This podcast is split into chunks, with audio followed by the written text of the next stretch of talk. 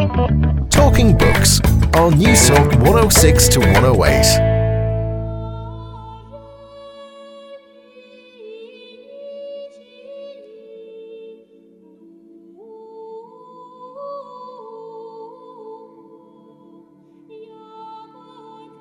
in an era when letter writing is fast disappearing, uh, not just as an art, but, but kind of as a as a form of communication. This set of correspondence, these four volumes, this long correspondence from 1928 right the way through to 97 is actually a really important correspondence. And one of the things that Isaiah does really well in his letters is he bears witness to, to his age, to the times that he lived in. So I think that if you're interested in history, if you're interested in intellectual life of the 20th century, if you're interested in those things, then this is a wonderful source, these letters, and, and, and, and I'd really recommend them.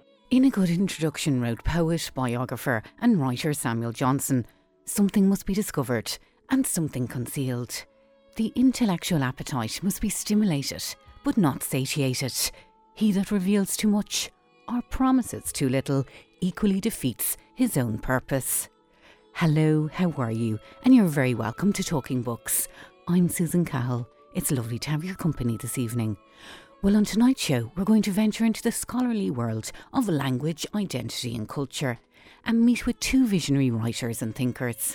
One a dictionary maker, the other a philosopher. Intellectuals with tremendous appetite, energy, and reach. Lynda Mugglestone unravels the complex genius that was writer, editor, and poet Samuel Johnson and assesses Johnson's impact on the English language. And was Isaiah Berlin the greatest letter writer of the 20th century? And how have his ideas and writing progressed moral and political thought? Dr. Mark Pottle from Wolfson College, Oxford, talks a hero. This is a show about insiders and outsiders, liberalism and democracy, communicators, workaholics, and a journey into words. But first, how does our language shape the way we think? Hello, I'm Lynda Mugglestone, and I'm a fellow in um, English at Oxford University. And I've just brought out Samuel Johnson and The Journey into Words, which is my latest book. And I'm I'm very excited by Johnson as a, a really complicated writer. Someone um, he's often underestimated, I think, in popular opinion. He's usually seen as a person who just fixes the language. And I got very interested about, you know, is that really all that's going on? So this book is a bit my journey into Johnson, but also Johnson's journey across what he came to see as this tumultuous sea of words. Lynda, is it fair to say that Samuel Johnson's Dictionary of the English Language, um, I think was published in 1755, defined the English language? It was a feat of scholarship. It was an extraordinary enterprise that he did. It consumed most of his life. It's clearly in the canon, but is it one of the greatest academic and literary achievements by anyone?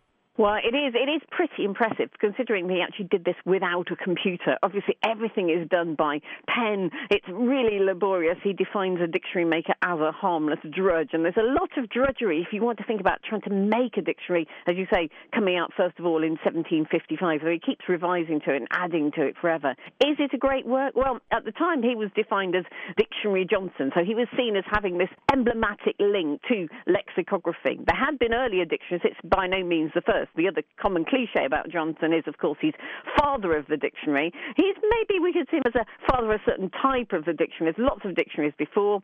First monolingual dictionary is 1604, so it's a long time before 1755.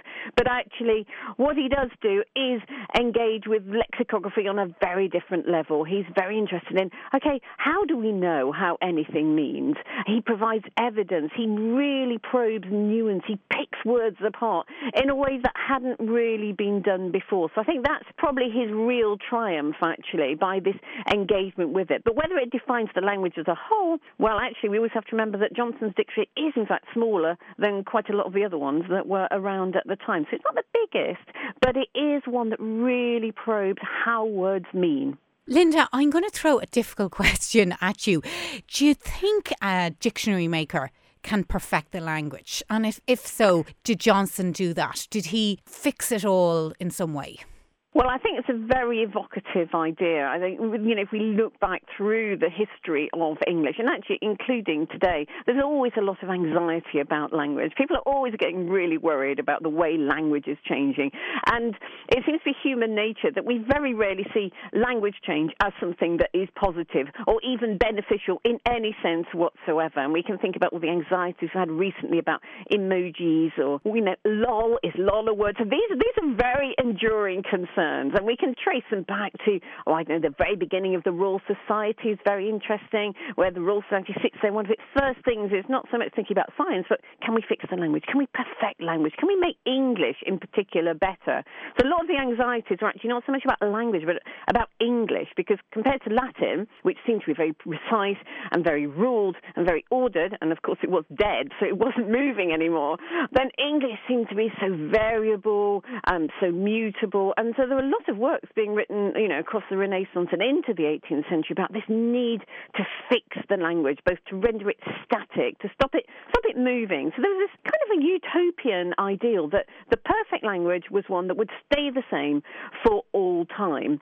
And um, this, this is exactly what Johnson was commissioned to write the dictionary. So he didn't decide to write a dictionary on his own. He's not one of these. That's another very common idea about Johnson that suddenly he thinks, yes, I'll, I'll have my self-appointed crusade to fix the language, but instead he was asked to write a dictionary with a very distinctive, unique selling point. Its USP, maybe, was to try and control language. Whether you can or not, of course, becomes part of Johnson's quest over the next nine years. And in fact, we can already see from what he says right at the beginning that he's not totally convinced about this as an enterprise, but uh, that's what he's been asked to do, so he'll have a go. But it's a very interesting idea. As he points out by the end, actually, utopia may not be all it's cracked up to be if you see it in those terms. Because if you've got a language that's always the same, how are you talking about anything new? You will always be limited to discoveries of the past. He's, he's very convincing about actually, when you think about it, it's going to be very, very tedious to have a language that remains always the same. So he's quite skeptical at times about these popular fallacies about how language might be or what a perfect language might be. Maybe the perfect language is one that enables you to say, you know, and articulate lots of new ideas and new thoughts.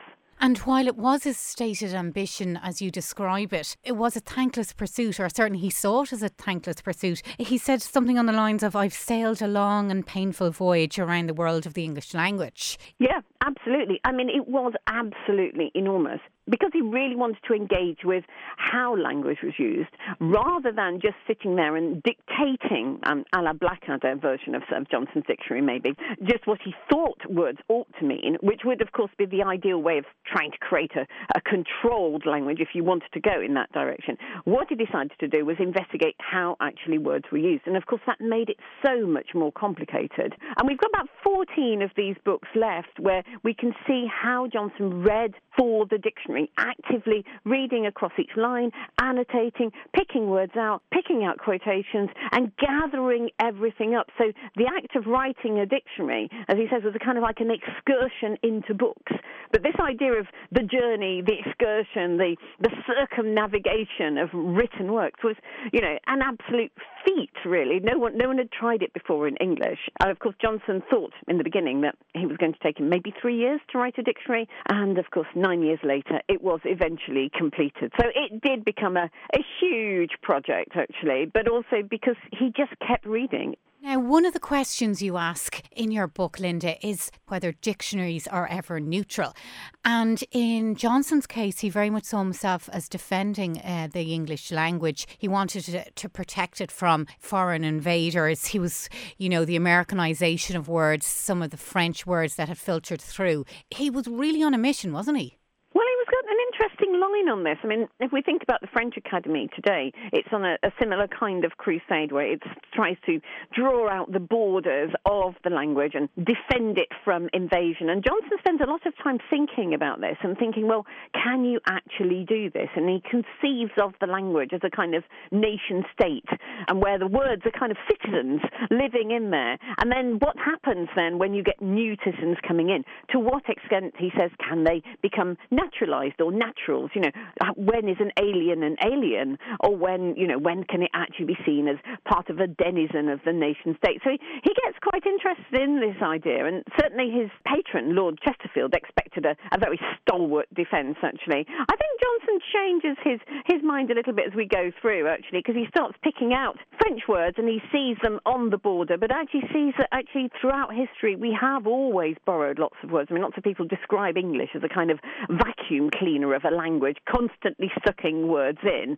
As he, you know, he starts thinking about the French Academy when he's finished the dictionary and says, well, actually, you know, the French Academy, you can try and defend the borders of the language, but actually patrolling it is not going to be 100% successful. So he's very pragmatic, actually. He sees that new words are going to come in, but he engages with the way in which they are used, how, why they might be used, and some of them he's distinctly negative about the value they might contribute to English.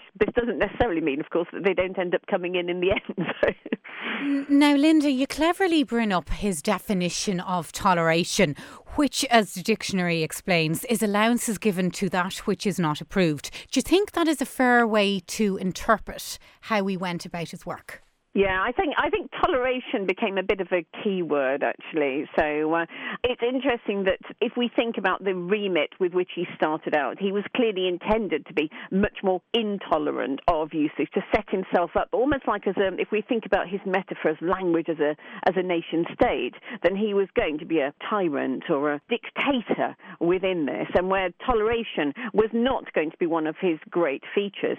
At the same time, John, Johnson is a very prolific writer and and although he's writing this dictionary, at the same time, he's writing so many other things. And he's writing moral essays, he's writing drama, he's writing poems. And a lot of these, he keeps returning to this idea of power. How should one rightly use power? How much power should anyone rightly exercise over others? And there's a real theme throughout this that tyranny, despotism, is never a good idea. And so, on one hand, he's being appointed to, you know, dictate in the world of words words. And then at the other, he's kind of sitting there thinking, this is probably not the best way of going on. He has this lovely idea of, you know, yes, you can be appointed to the, what he terms the chair of instruction, but it doesn't mean that anyone's necessarily going to listen to you or obey you completely. Now, I was really surprised to read how chaotic his life was, Lynda, and in some ways I found it very consoling. He lived in pretty much abject poverty for most of his life. He struggled. He was an outsider. He didn't have it easy. It seemed that everybody left, right, and centre judged him and judged him quite harshly because he'd very odd mannerisms. And in a remarkable way, his biographical details give great comfort because it shows you, despite the odds, you can still achieve.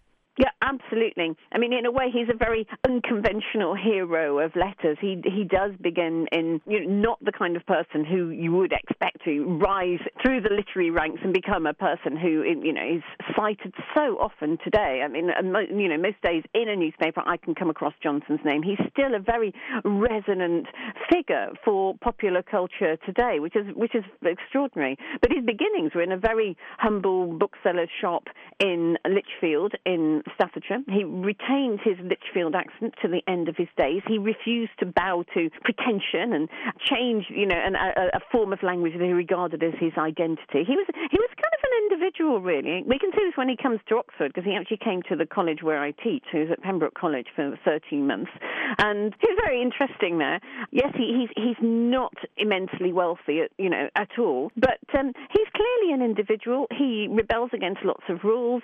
You know, his tutors give him advice on what he's to write, and he decides to write a poem on something else instead. He's an individual all the way through. You know, he's someone who deliberately stands outside because of uh, the kind of the lemming-like run of life, and maybe because from that perspective, you know, you can get a much more distinct vision of um, how life actually is. So he's a, he's a, he's a thinker, I think, right from the very beginning. We can see him, you know, even in his early essays, questioning why things are the way they are. And this goes all the way through. You know, why is a